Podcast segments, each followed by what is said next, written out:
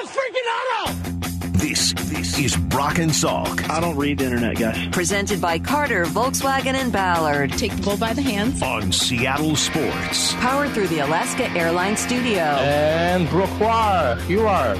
And Brooke Huard. Now, here are your hosts, Brock Huard and Mike Salk. Uh, if you're just getting into your car driving to work, huge breaking news in the sports world today. Uh, just had a friend text and say he had to pull over to read about this story, that it was the most shocked he's been by a sports story since Kobe died. It is shocking. LIV Golf and the PGA Tour are merging into one huge entity. We'll play you some sound from Jay Monahan, the commissioner of the PGA, coming up in 15 minutes with everything else you need to know. We don't have a ton of details yet, other than that none of the players on the PGA Tour or either tour were told about this. It was all done at the top level, and then it was sprung on everybody today. They found out when we found out through the media, and that is going to not play well, I'm going to hmm. guess, for all of those players who turned down the money because of their morality and their loyalty to now have this happen behind their back, I think is going to be. Uh, Wow, just an absolute complete mess. So, yeah, we'll dig back into that coming up here in 15 minutes. Today is, of course, the beginning of mandatory mini camp for the Seahawks. And with that in mind, we do have some rapid fire questions that Maura has put together for us. Maura, what do we got for rapid fire today? Or you want me to ask them? I'll ask them. Uh. I could do it. Sorry, I was getting re- getting ready for some uh, some technical stuff Oh, we behind got the scenes technical here. issues? Uh, we just have an EAS test we need to do coming up. we have to warn the people. Heads up for everyone that that's coming. All right. Uh, all right, I was gonna try to get some music going here for you too. Let's see. Oh, nice. Yeah. Make it official. Yeah. All right, uh, who? Gridirons. I guess we kind of need to put you on a pitch clock here too, because it's rapid fire. Okay, rapid fire. Who Let's has- go. Let's go. Let's go. Let's the go. most Hurry to up, prove? hurry up, hurry up. Who has the most to prove? At minicamp, Just through. I think these are kind of mini camp through training. I'm going to say right off-season. now it's Drew Lock based on what I saw at uh, OTAs. He has to. I mean, I don't know who's going to come in and replace him. So maybe he's this got this job somewhat guaranteed. But at least watching him and the way the offense bogged down as soon as he took over, Drew Lock's going to be on my list of people with things to prove. Oh, it's Devon Witherspoon. I mean, he went number five. You you took him number five over other opportunities. You didn't trade down. You took a corner at that position. Shaquill Griffin was the highest drafted corner in 12 years because you just mold clay and you make corners and you took Tariq Woolen in the fifth round. Yeah, I don't think there's any question that eventually. Now they're going to be conservative. He's not going to go out there and run with the ones today and go full speed. They've, they've been very, very guarded with him and, and making sure they get him to the gates day one of training camp full speed. But to me, yeah, that's definitely Witherspoon. All right. I think we would all say that it's DK on offense, but who is the most freakish athlete on the defense right now?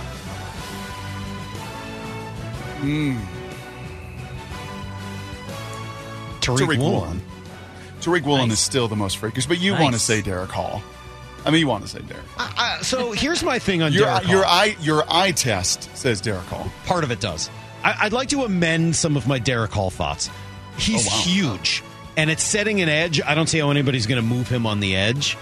Watching him play some linebacker and run around in seven on seven, I'm a little curious how he is in space for different reasons than Darrell Taylor. But you know, we made a little Aaron Curry reference to him at some point. The body type is sort of similar to Aaron Curry. I don't know that the mind is going to be necessarily having the same problems that Curry did, but I'm curious to see how a guy at his size reacts to some of the need for maneuverability. Yeah, when you look at that freakish, it is. I mean, Ken Walker is going to be way up there. Your tackles, I, I know they're giant guys, but Charles Cross, Nabe Lucas, for their size, doing what they do. Obviously, DK. I think there's a more of them on that offensive side. As I'm just running through the Rolodex of defensive players. Yeah, other than Tariq, is there another? Like true freak defensively? No. I mean, Boye Mafe, Darrell Taylor, unbelievably jacked Mm-hmm. and, and ripped and built and explosive, and so they they should probably and the I mean, outside I- linebacker room should probably be on the list. Yeah, I mean, Top of the list. Mike Morris is is interesting just because of the raw size, and but yeah, DK is still by far the answer to this question. All right. What does the offense as a whole need to improve most? I think it's going to sound crazy, but they need to pr- improve their consistency in the running game. I'm not saying that they didn't pop some big runs last year. They did, but they also came with a lot of like, geez, what is going on out there? Kind of, you know, nothing's running into darkness and finding nothing there. Like, I would like to see more consistency in the running game. Not necessarily more yards or more effort, just more consistency. Yeah, yeah, and and that leads to third downs. I would say third downs. A big study for them this offseason. Year three for Geno now with Shane Waldron. That was one of the components of Burt Breer's column that he wrote that for the first time in Geno's life, high school, college, pro, that he's got the same system for three years. And I think part of the reason you took who you took at 20 with your second most valuable pick in this draft is so you don't get pigeonholed on third down. Hmm. Too many times a year ago, it was okay. Where's DK? He's doubled. Okay, there's Tyler. Well, they kind of take him away. Now, now you've got between tight ends and running backs that can catch it, and three receivers. You should not ever hmm. be backed in a corner and have to react. You should be the one dictating, even on the most important money down, third down. Which drill tells you the most? mandatory mini camp they don't do the the one-on-one pass rush Right. that is the most telling drill i think in the sport when those guys in training camp put the pads on and you see Dre Jones and Jarran Reed working those inside guards and centers, and you see the edge rushers and Darrell Taylor on Abe Lucas and Charles Cross. Like, to me, that is, and that was why it was so alarming. You remember that year where they went with with uh, oh, what was his name? Bad Wet Towel, Bradley Sowell, and Oh, yeah. con- and then a Gilliam, a converted like tight end to tackle to left tackle. That Like, didn't work. Oh my All the god, Tom Cable days. Those are the end of the Tom Cable years. that, Those are pretty that rough. was. I'll and just let Bennett, Brock answer Michael this Bennett question. is Michael Bennett's livid. He's fighting everybody in the world at practice because he's like, these guys suck. Can't play. we can't play. I mean, I don't care that I'm whooping bad wet towel. Like he's gonna get, he's gonna be a turnstile Hmm. all season long. You invested in your O line like that, so yeah, that was a pretty telling sign back then. Who are you most excited to watch from now through the rest of the offseason? I wanted Brock's body award. We- We're running Oh, out of oh, time. I'm we gotta get who, are is the the leading, candidates candidate? to win Brock's Body Award? Yes. I mean, the the outside linebacker room is going to be way off the charts. Jamal, He's going to be way way up there too. you're just trying to make up with Jamal now.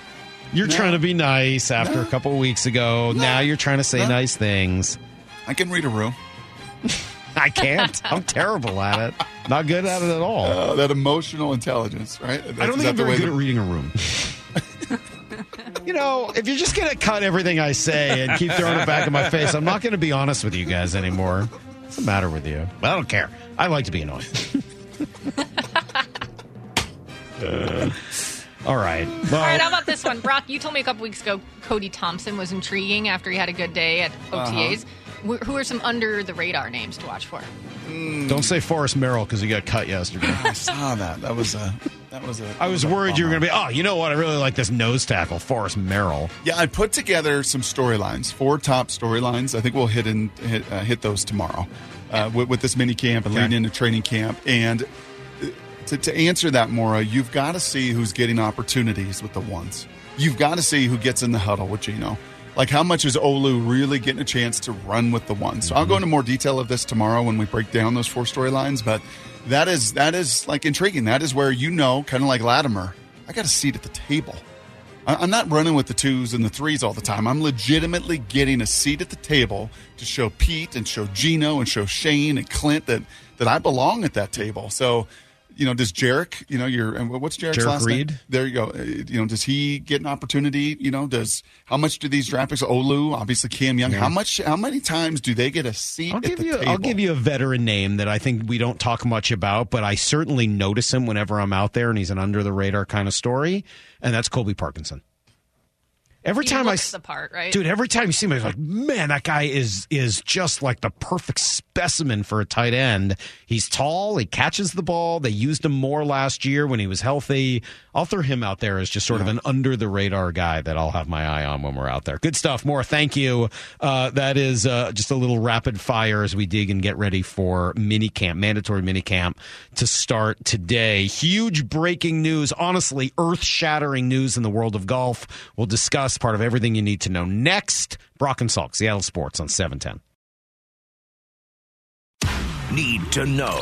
15 minutes past every hour with Brock and Salk. Here's what you need to know. Up first. Well, off day for the Mariners. They catch their breath after a huge mess, disastrous week or weekend in Texas. They're in San Diego. The weather is lousy, and they've just got to start hitting. They've got to do something and do it real fast because, while this, I believe, Brock, they had a decent plan heading into this year. You're seeing the execution of that fail, and you're seeing the results right now not work at all.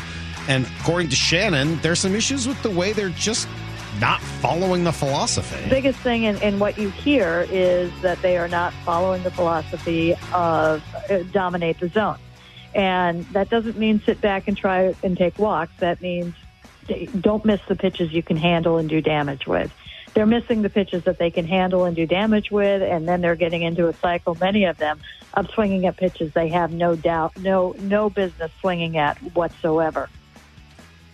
You know, and unfortunately, Salk, this American League is different than it was a year ago. I mean, you kind of started to feel this a little bit last year. You started to feel Texas, although banged up and injured and not anywhere near as complete as they are this year, take some strides. You started to see Baltimore take some strides. You see a played against Toronto. You saw them take some strides. The entire American League East got a better record than you. Even last place Boston has a, has a better record than you. Uh, so in, in last year, about this time, you had a 14 game win streak at the end of June and into July that really bounced this season. Who and what will it be this year? I think there's still a lot of confidence in that building. I, am sure that management and, and the people involved have a lot of confidence that this is going to turn. That there is no way collectively that Suarez and Hernandez and Rodriguez and these guys can take a step back the way they have this season. That eventually it is going to turn, but it's got to start turning in a hurry. Logan Gilbert will be the guy to try to get it going tonight. He uh, pitches against Joe Musgrove. Remember, the Padres have had just as many, if not more, problems this year than you have. Sounds like Andres Munoz should return tonight as well. Here's the second thing you need to know. Well, Seahawks did make a couple of small roster moves yesterday. As I mentioned, CJ Johnson, Forrest Merrill both cut. Jacob Sykes returns. But the big story of they start mandatory minicamp today for me is Geno Smith. And that's who Albert Breer chose to write about and talk to. And Geno's been out there, not publicly, but going to meet with all of his wide receivers and just putting in all of the work behind the scenes that you need to do if you want to have success as a top quarterback in this league, which is what I believe he thinks he is. Yeah, you should go read the piece on Monday Morning Quarterback. It led Monday Morning Quarterback. That in in itself is, is a story. Uh, but beyond that, some of the cool details of what Burt Breer found with Geno is that after that San Francisco loss, he stuck around and he actually asked some of the strength staff, "Hey, you're going to stick around. I, I, want to treat this. I want to see what it is like for my body to go through an entire season, not end it in a wild card game, but what it's like to go through the playoffs and uh, all the way into the Super Bowl." And stuck around three weeks, and then flew all over the country to meet his receivers on their turf and get their work in, and then ultimately work on some of his weaknesses. And it was a couple years ago when I was doing NFL games in the COVID season, Salk, that Aaron Rodgers very much did what Geno did and said, Gosh, my legs are not what my legs used to be. And I'm going to go back to squatting and I'm going to go back to doing some of those lifts to make my core stronger, my legs stronger. Geno went back into the lab, went to work, and because of it, has come into this camp in impeccable shape. Here's the third thing you need to know. Huge, huge breaking news this morning in the sports world as the LIV Golf Tour has merged with the PGA Tour and the DP World Tour. According to PGA Commissioner Jay Monahan, they're creating a whole new entity. The way that we're doing that is we're creating a for profit LLC that the PIF is going to invest in alongside the DP World Tour. Uh, and together, we're going to move forward uh, and we're going to take efforts to to grow and expand this great game and to take it to new heights. And so, what's happened today, and to your earlier question, is we've recognized that together we can have a far greater impact on this game than we can working apart. And I give Yasser great credit for coming to the t- t- coming to the table, coming to the discussions with an open heart and an open mind. We did the same and the game of golf is better for what we've done here today. I don't know about all that. They didn't tell any of the players, and if I'm Rory McIlroy, Tiger Woods, Jordan Spieth, uh, you know, Justin any of Thomas. J- Justin Thomas, Jon Collin Rahm. Morikawa, Jon Rahm, anybody who didn't take the money out of loyalty, but not only that. spoke out against it, put their reputation on the line because of the morality, because of the loyalty, only to have the commissioner go behind your back and double cross you like this. It is it is shocking. I can't I can't come up with another story like this in sports. And it's gonna I tell you who I feel bad for today, Brock. I don't even know how he will continue to do his job. Is the person that I think is honestly the best at doing their job of anyone in our business, and that's Brandel Chamblee. And if you mm. don't watch Golf Channel, you have no idea who I'm talking about, and you don't mm-hmm. care. And if you do, you know that he might be the best sports analyst in the country, and no one was more out there about how this was sports washing by the Saudis. And he is, I don't know what the heck he's going to do. I don't know how he's going to continue to commentate on a sport that was just taken out from under his legs. Yeah, I'm in in listening to the commissioner there, the former PGA. I mean, it's not going to be the PGA anymore, right? I mean, no, you're there's gonna be a new name because it's an Yeah. LLC. I think the Yep. PGA must be a 501c3 where the money gets redistributed back to its members. Yeah, they call themselves a C6. or C6. Okay, I don't know enough about that stuff to truly understand it more. And I was at, Morris just asking me, and I didn't Mm-hmm. really know how to answer it. We can kill the music. That's everything you need to know. But uh, yeah, it's that's Some of the details that they're keeping some of the money on the side for their uh, retirement funds. The, th- the things that were guaranteed to these players Uh-huh. is going to be kept separate, and this new piece moving forward will be funded with billions by uh, the Saudis. yeah. But if you're if you're any of those players we just mentioned, do you want the billions? You already decided not to take the billions, Right. You Right. already decided that the game of golf, your own morality and and loyalty, was worth more to you. Yep. Did they splinter off again and say, "Screw this! gonna I don't want to be a part go of do this"? your own tour now.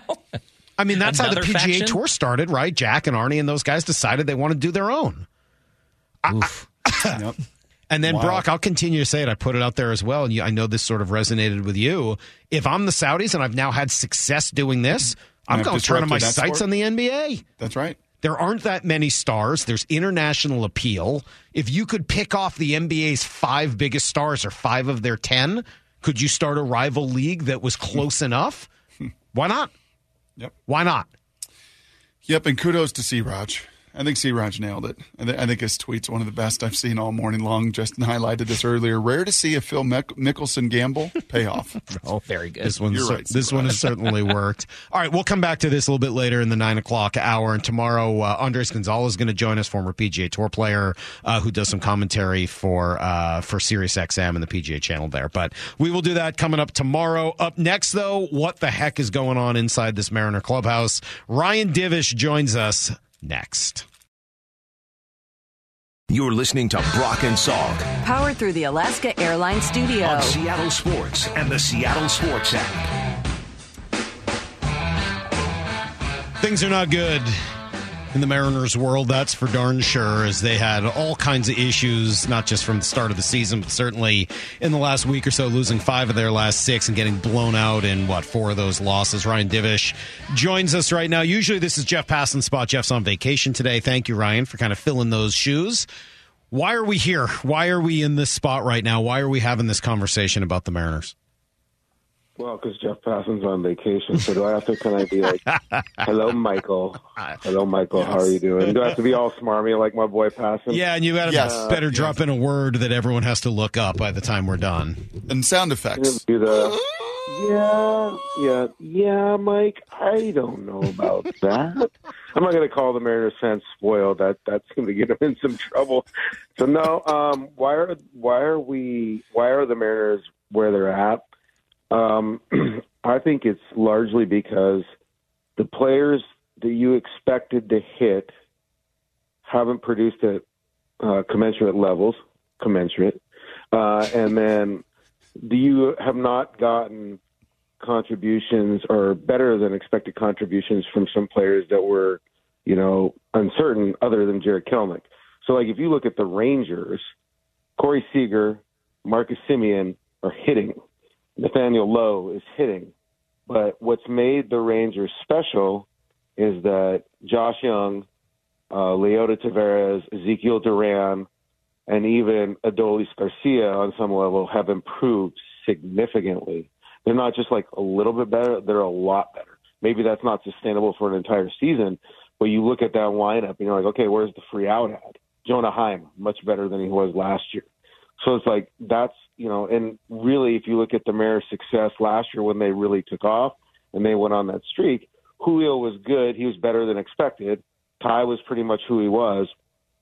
Suarez was kind Suarez was kind of the same, but it was Cal Raleigh that took off last year during that stretch, and some other guys that played better than you expected, that maybe you had played before, and that's how they really got going. And of course, the one-run games, but they're not they're not doing that. They just have too many guys in that lineup that are not performing up to expected levels, and I am below expected levels, like well below it.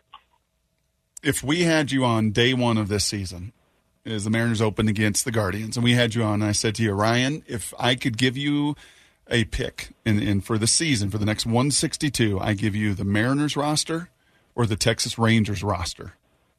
On day one of the baseball season, at that point, whose roster would you have taken? I still probably would have taken the Mariners roster because I believe in pitching. And that's another thing. Like the Rangers pitching has been better than expected. So I would have still taken the Mariners because the pitching matters. And I figured if if these guys just played at adequate levels offensively, they'd be fine. But they haven't. They've played worse than that. They've played, played so much worse. So yeah, I mean, like that's the thing. Like in the in the Mariners series in Texas, one they were getting their ass kicked so bad to start the game that they the pitchers that the Rangers had to just go out there and throw strikes. They never got into the bullpen, the one true weakness that Texas is really Mm-hmm. showing. The pitching is, you know, like Tom Gray's been amazing, but like, you know, when Servais, if you listen to it, when he talked about they didn't make adjustments, we just saw him. That's as close as Scott Servais is going to ever get to blowing up his team on with a camera on or to the media. You know, very rarely is he going to be hypercritical, but you know, they'd faced Jon Gray, I think two and a half weeks before. He did the same exact thing to him, and they had the same results. Like he threw a bunch of sliders. They didn't make an adjustment. They swung at a bunch of pitches out of the zone, and they got beat in the most winnable game of the series. Totally squandered Luis Castillo's start. And so, but like Jon Gray is also like so much better than what I expected him to be. You know, they're doing all this without Jacob DeGrom really contributing. So I don't know. I mean, like I don't know that the Texas run that they're on is sustainable, but like I still would have taken the Mariners roster just because I looked at the Mariners roster. You had Castillo, you had Kirby, you had Gilbert. At the time, you had Ray, and you knew that all this young pitching was available to help you. And you know, the pitching's been fine. So how the heck are you supposed to predict this sport? I mean, like w- with that in mind, how are you supposed to predict anything in this sport if if if teams with better rosters aren't always? I'm like, who's at fault? How do you how do you how do you move forward with that information and learn from where we're at right now? Yeah, I, I don't know. It, it is a very unpredictable sport. I mean, like, look at what the the Diamondbacks are doing. You know, like the Reds, who still have a terrible roster, are playing better baseball than expected. You know, like there's the Cardinals, they're terrible. You know, it is harder to predict. But I think for me, if you have a larger mass of proven talent or experienced talent, more often than not, that is going to lead to success. Like to me, it's it's all about talent. The amount of talent you put on the field versus, you know, usually offsets like ups and downs. You know, if you have enough talent, you can do that. I mean, like that's like a year ago, the Dodgers. You know, some of the guys underperformed, but they had so much talent in the organization and around it that you can kind of offset it. I mean, I, think that's you know, you look at the Mariners pitching. Part of the reason why they, you know, I mean, I, regardless of what's happened to Bryce Miller the last two outings, like they have the talent. Bryan Woo, you know, yeah, he struggled or whatever, but like there's legit talent there to bring up, so you can offset the losses of an experienced player. Maybe not, you know, immediately. May it may not be better, but it isn't like catastrophic. Like two years ago, if Robbie Ray goes down, the Mariners are running out like Robert Dugger and you know, like they were running out Christian Bergman and Don Roach and all these quad A pitchers that never Sam will be 87. Yeah, Sam Gaviglio. Yeah, um, that all these guys that were never gonna. They were just. They had to be perfect. You know, it's like Darren McCaughan, great AAA pitcher, but if he's not perfect in his location, he's going to get drilled. Now they're bringing up guys throwing 96, 97 with real stuff that are only 23 years old and expected to get better. So, I mean, that's why I think it's just enough, amassing enough talent. Yeah, it's unpredictable. But, like, some of the warning signs too. You have to have to be noted. You know, it's like, are they getting older? Are they starting to decrease? You know, you, I think you always have to take into consideration uh, the park factors at T-Mobile Park affecting a player's mentality at the plate, as well as just his numbers are going to decrease. There is no way, you know, not that I thought that Teoscar Hernandez was going to strike out at like 50% rate, but you kind of knew Teoscar Hernandez played in the American League East for, you know, 70% of his games. Those are all hitter friendly parks where, you know, you, you don't get penalized if you don't, when you hit it perfectly. He knew some of the power numbers are going to go down simply because he's not playing there anymore. Same with, well, Winker's terrible now, but like even in Milwaukee. But those things kind of happen. You have to expect some regression just because of where you play at. But like, yeah, I, I just I don't know. I mean, like I wrote this year that they were probably a bat short when they went into the season. You know, but what we're seeing now is they're like two or three because the people that they went out and got have just not been very good. I Like, think I got- right now, right now. Brock's son could strike. Brock's son could strike out Teoscar Hernandez because you just have to roll it up there. He's going Good to take a stuff. swing at It's it. got pretty good stuff. I've got uh, two fun hypotheticals, I think, for you, Divish. They're going to be up your alley. We do a personal time with Pass, and I'm not going personal time with you to fill that in, but I got, I think I got two fun uh, hypotheticals. What is that ballpark in Missoula that's right off I-90 that just looks stunningly beautiful by the river? Who plays there? Yeah. Uh, they have a college wood bat team there. It's uh, Ogren Field. It's called. It's awesome. So if you are leading that program and you're teaching that team how to play baseball, do you employ control the zone? I, I maybe not use those words, but you know, like the, the Mariners pre- preach control the zone, and everybody thinks, oh, it's this or it's that. I think it's just to me, it's like get a good pitch to hit and hit it hard. That's the the mentality of it all is the control the zone aspect is they're telling you the Mariners are telling you what pitches you hit really hard and what counts you can do the most damage in. So do it. It's not like they're telling them to go up there and walk and anything like that. But what happens is, is it doesn't matter what the philosophy is you preach or how much you hammer it in or how much people, players believe in it. The moment they step in the box, all you're up there doing is trying to compete. You know, you're just trying to figure out what is this guy trying to do to get me out, and how do I, you know, take advantage of? Or how do I lay off these pitches? And right now, what you're seeing is, is these guys, for whatever reason, and there's multiple reasons, I'm sure, multiple motivations, they're not disciplined enough to stay within the plan, their own personal plan. Because, I mean, it's not like, you know, it's not like Julio Rodriguez is up there at the plate going, oh, man, I got to control the zone. This is the Mariners' mantra. No, he's up there looking to do damage on a pitch, but also, like, you know, Pete, Pete Carroll used to say, sometimes I get a little hormonal before halftime, you know, and make some crazy decisions. It's like Julio. It's like, man, we're not hitting. We really need to do this. I need to do this now. You know, I need to do this. Or for Teoscar Hernandez, maybe it's like, I'm going to contract walk here, and I'm hitting about 190 with no power. You know, right here. Here's the pitch where I'm going to hit a home run instead of just saying, you know, I'm I'm going to hit it hard. So I, I think that's what for me the control the zone mindset. It's it's an overall philosophy that can be taken into account by players in different ways. You mm-hmm. know, I mean, like part of it is is like win the one one count because you know, or win the one one count because if you're two and one, the outcomes of the at bat are about three fifty batting average, whereas if you're one and two, it's about one twenty batting average down the road. That's those are the little things, you know. It's like people don't, and the Mariners don't do a great job of articulating it because they don't know if it's proprietary information or what. But like, I don't think anybody of us truly understand what control the zone means to the Mariners in a lot of ways. But at the end of the day, it's only an overall philosophy. The player still has to have an approach at the plate that's their own because not everybody has the same approach. Julio's approach is probably different than Jared's approach, or Ty France, or you know Kolten Wong, or whoever. Some of these and some of these guys right now, it looks like they have no approach. They're up there just trying to guess and hit, and that's a tough way to live in the big leagues. Okay, second hypothetical. Uh, and this one I've been chewing on a lot because one of my This one's core, ruining Brock's life. Brock's one really of my upset core, about this, one of my Ryan. core beliefs is in incentivization. I like incentivization in business. I, I, I- I've watched it happen in sport, especially the sport that I played and cover. And I'm having a real hard time in a walk year contract year watching Teo just implode before our very eyes. So if you are back in Missoula and you're in your tweed jacket with arm elbow patches and you're a professor of journalism at the University of Montana, which you'll be one day, and you say, okay, here is my thesis. I covered baseball for all of these years, and here is my thesis on the greatest motivator in Major League Baseball. What is the greatest singular motivator for players from your life experience, Ryan, in baseball? Oh man. Uh, I mean, I would say money, but at the same time, like, I think it's fear of embarrassment for a lot of these guys. They don't want to look terrible. I mean, they spent their whole life.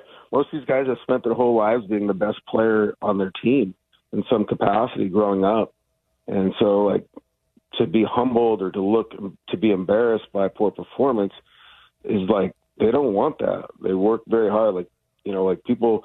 I would sit there and says like a player takes an at bat worse than a fan does. Like if they strike out, they're going to tell fans like no matter how how angry you are, the player is more angry. Then you might not see it, but they are. So I, I think sometimes it's like the fear of failure, fear of, fear of embarrassment. It's like one of the biggest motivators. That nobody wants to look terrible. You know, these guys are so competitive and so. Um, the mindset is so different. Like if you think you're competitive to be a professional athlete and the level of commitment you have on a day in and day out basis to work on something is is off the charts. Like it's a different mentality. Know, I've been around it. Like, you know, these guys, you just don't get to where they're at on just sheer talent. Now, there's the exceptions. There's a few who can, are so talented they can just get there. But most of these guys, it's just it's an agonizing war every day to try and be good. It's funny, you know, Brock was he and I were talking about this last night just on the phone and just like you know, in football, if you're motivated by contract or whatever, you can just go work harder and be better and have a better season. I don't know that that's possible in baseball the same way. It, it, just it's more like golf where you know, it's so much about fine details and getting your swing right and the exact mechanics of it. Justin compared it earlier to to pick to, to a combination lock where you got to get each single part right before you can open the door. And oh, by the way, if you're not confident enough, then you definitely can't play either sport. It almost feels like you know contract length doesn't seem to really affect those guys nearly as much. No, it's uh, some guys it gets in their head. I mean, it got in Adam Frazier's head last year like he knew he was losing millions of dollars, mm. but at that point, you just kind of know. Like for Frazier, it was like he also just said, "I'd never played on a team that won in the in professional baseball," and you know because he was at the Pirates, he'd never been a part of it. So when they started to win and they started to play well, you know what? It's at some point you just come out of the box thinking, "All right, any any hope I have of getting like a playing myself into a multi-year contract is gone. I'm going to have to sign a one-year deal. So now I just got to play." You know, it's like you know, the the point where you get to that, think, okay, I, it's not as big of a deal. I mean, I think on some levels too. You look at what, what happened to Kelenic. You know, so much was made about long term deal and this and that and service time and everything else. And so much outside stuff came into it. And Jerry came up and was like, I'm going to show these people. I'm going to show everybody. I'm going to show everybody that I was worth more and I should have got this. I should have got that. And got caught up in the results. And then, you know, failure happened. And at that point, Jerry kind of realized that if I don't figure something out, and get better at baseball, none of this is going to matter. Mm-hmm. I think for Teo, he's just got to get past the point. and I don't know, like his his is so much of a mentality of approach, not not beyond the motivation. You know, like the motivation aspect. Baseball's a skill sport. It's not a it's not a try harder sport. You try harder, you try and hit the ball that much harder, you're going to fail more. You have to get to a spot for optimal success where you're relaxed and you repeat all the work and all the try hard stuff you did to get ready for the game. Once you get in the game, if you try to hit the ball that much harder, if you try to throw it that much harder, you're less likely to have success because that's not how you prepared to be there. Well, I, got, I see it on the first hole with Salk. I mean, it's so clear. Oh, like when you play around with Salk, oh, you know, right. like on the first hole, if he's doing all these pre snaps or pre swing stuff, you're like, oh, he's screwed. He is so he's trying he, so hard. Are you instead done? of just trusting I feel like I feel like Salk is out there, and like you know when he's like so Sergio Garcia, lots of regrips, lots of you know waggle. He's probably wearing the the straw hat like Sergio went through for a while, regrips it some more, and then right when he gets to go impact, you look at his forearms, you can see all the veins because he's gripping the club so hard. I mean, some of that's right. There's I- like and there's that guy too. There's hmm. no shot is ever good. Like he'll stripe one down the stripe one down the middle, and it'll be like 250. It's like, well, it should have been I 275. wish, like I, I, wish that were harder, true, dude. I wish that were. I wish I hit a 250. Then I would at least be able to say that. I'd have to first take my driver out and feel confident enough with it to actually use it, rather than that hybrid I've been hitting. Hey, I, I got two questions for you as well. Uh, the first one is is putting your reporter hat on for a moment, not the opinion hat. What's going on in this clubhouse? You know, i- is it a good vibe, a bad vibe, similar to the last few years when they were down, worse than the last few years? Does Scott have the clubhouse? Who's stepping up? Like, what's going on in the clubhouse? Uh, it seems pretty much the same as like the last years when they were down to start. I mean, it seems like every year they kind of do this, and I think you know they still have that belief, like because it's happened both years. Like if we just continue to do our work every day and we put in the kind of preparation they do, they do, and they don't. You know, they keep doing it. That it will turn. That that, it's baseball. That the the constant preparation for success will eventually lead to success. And so in that way, you know, there's some been some times where like, you know, you hear some expletives and Cal was upset last the other night and you know, it was interesting like in their own way Ty came out of the the locker room and he was he was making fun of Bryan Woo and, and Bryce Miller, like after Bryce got lit up and Bryce was putting on a cowboy hat. He goes, he goes, Bryce, you, you can't wear the straw cowboy hat. You got to wear the felt one. The felt one's the good strike throwing hat. You know, he looked at Wu. He goes, hey man, you know those fastballs down the middle, they don't work so good here. You know, just being kind of the the smart aleck type and good natured, like trying to say. And he's like, he just said, hey, it's one game, man. It's not your life. We got to figure it out. because we all have bad games. You know, and so it's like think little things like that. You can kind of see where they're not getting, you know, in bad clubhouses and they lose, it's everybody's blaming somebody else, you know, and you get kind of that nobody cares other than my own numbers. Like it, that's not the case here.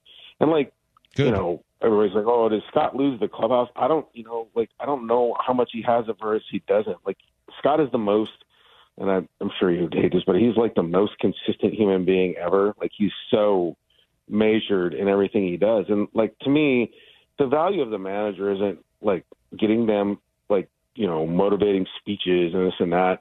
Is establishing a work or establishing an identity and a standard to this is what you do and this is how you get ready. It doesn't matter where you're going good or bad. We prepare the same way.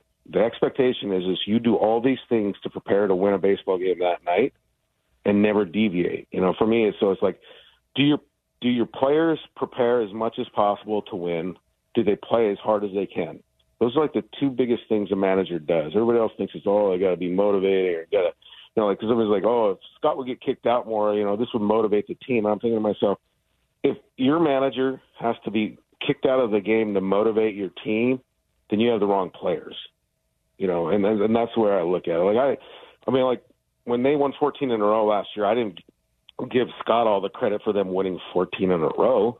So I'm not certainly not going to give you know disparage him because they've lost more games than they won. I mean, like the, at the end of the day, the players dictate ninety percent of that stuff. The manager is just there. He establishes the culture of work and expectation and preparation, and then go from there. Now, these guys have been preparing. They're out there still doing the stuff. They haven't quit on all their ground ball work or all their early hitting work. It just hasn't translated into the game.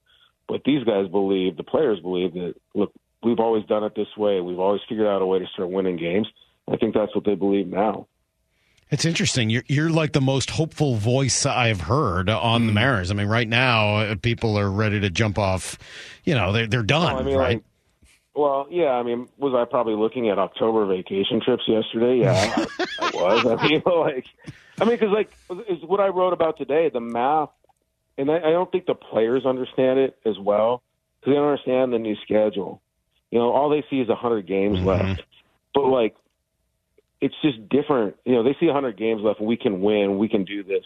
You know, I even mentioned it to Scott. I was like, the map isn't working out in your favor this year because the American League East has five teams over 500, and they don't. They play 24 games le- less against each other. They don't get to cannibalize each other the way they did last year. Right. you know, and you you have one better team in your division that makes it that much more difficult, and you can't, you know, like let's say the Astros or Rangers fall back a little bit, and you have a chance to overtake them, move up in the wildcard standings. You have less games against them to do so. I mean, that's it's just a different setup. The schedule, Yeah. I don't necessarily like it, mostly because I don't want to have to go to Cincinnati in September.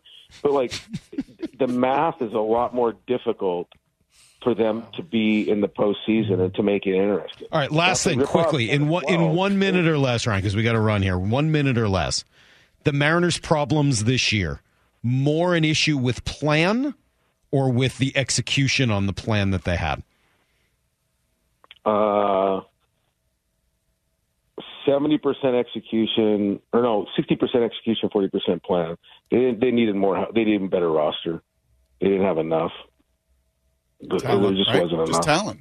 You said Yeah. you started the They had conversation lost with talent. lacking- Yep, you Yeah, started with talent. freaking You ended with talent. Hmm. Yeah, loft. Yep. Good stuff, buddy. I don't grip All the, man. I don't grip it too hard. I really don't. Like I have other problems in golf, but I'm not a hard gripper, am I, Brock? No, no, it's just in your head. It's what he said. It's all that work that you do off the course. That by the time you get to the course, you can't think about it, and you do. what's your problem on the course? Mine, Yeah. Rage and anger. Yeah, That's sort of your problem I in the rest I- of your life.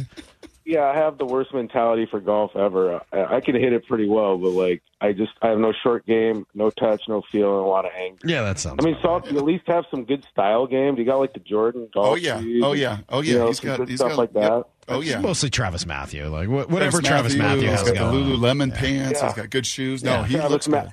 Travis Mathew for white guys that play golf, the rich white guys that play golf. I mean, that's literally who I am. I mean, like, I, I mean, like, this was designed with me in mind. All right, you know, we got to go. That's enough, Ryan. We, we've got to go. That's a, thank you, appreciate it. Good stuff as always. And read Ryan and the pages of the Seattle Times or on Twitter, wherever else you find him. He does great work and has a, really, seriously, Ryan is a great modern day baseball reporter. He is exactly what you're looking for out of a beat writer in today's world, and I, I think he does a fantastic job. You job. know what he didn't do? what? Yeah, I'm not a moaner. Yeah, he Didn't say didn't say anything that, weird. but he did take shots at Cincinnati in September. So That's all. It's normal. Justin's on his way I'm there. in shambles. All right. Uh, buy or sell NFL, Brock, or back to LIV golf? I think I, I gotta. We gotta talk more about this I story. Is so is. crazy. I know where your I'm heart sorry. I'm just. I'm not gonna be able to focus. We're going back to golf next. Brock and Salk, Seattle Sports on seven ten.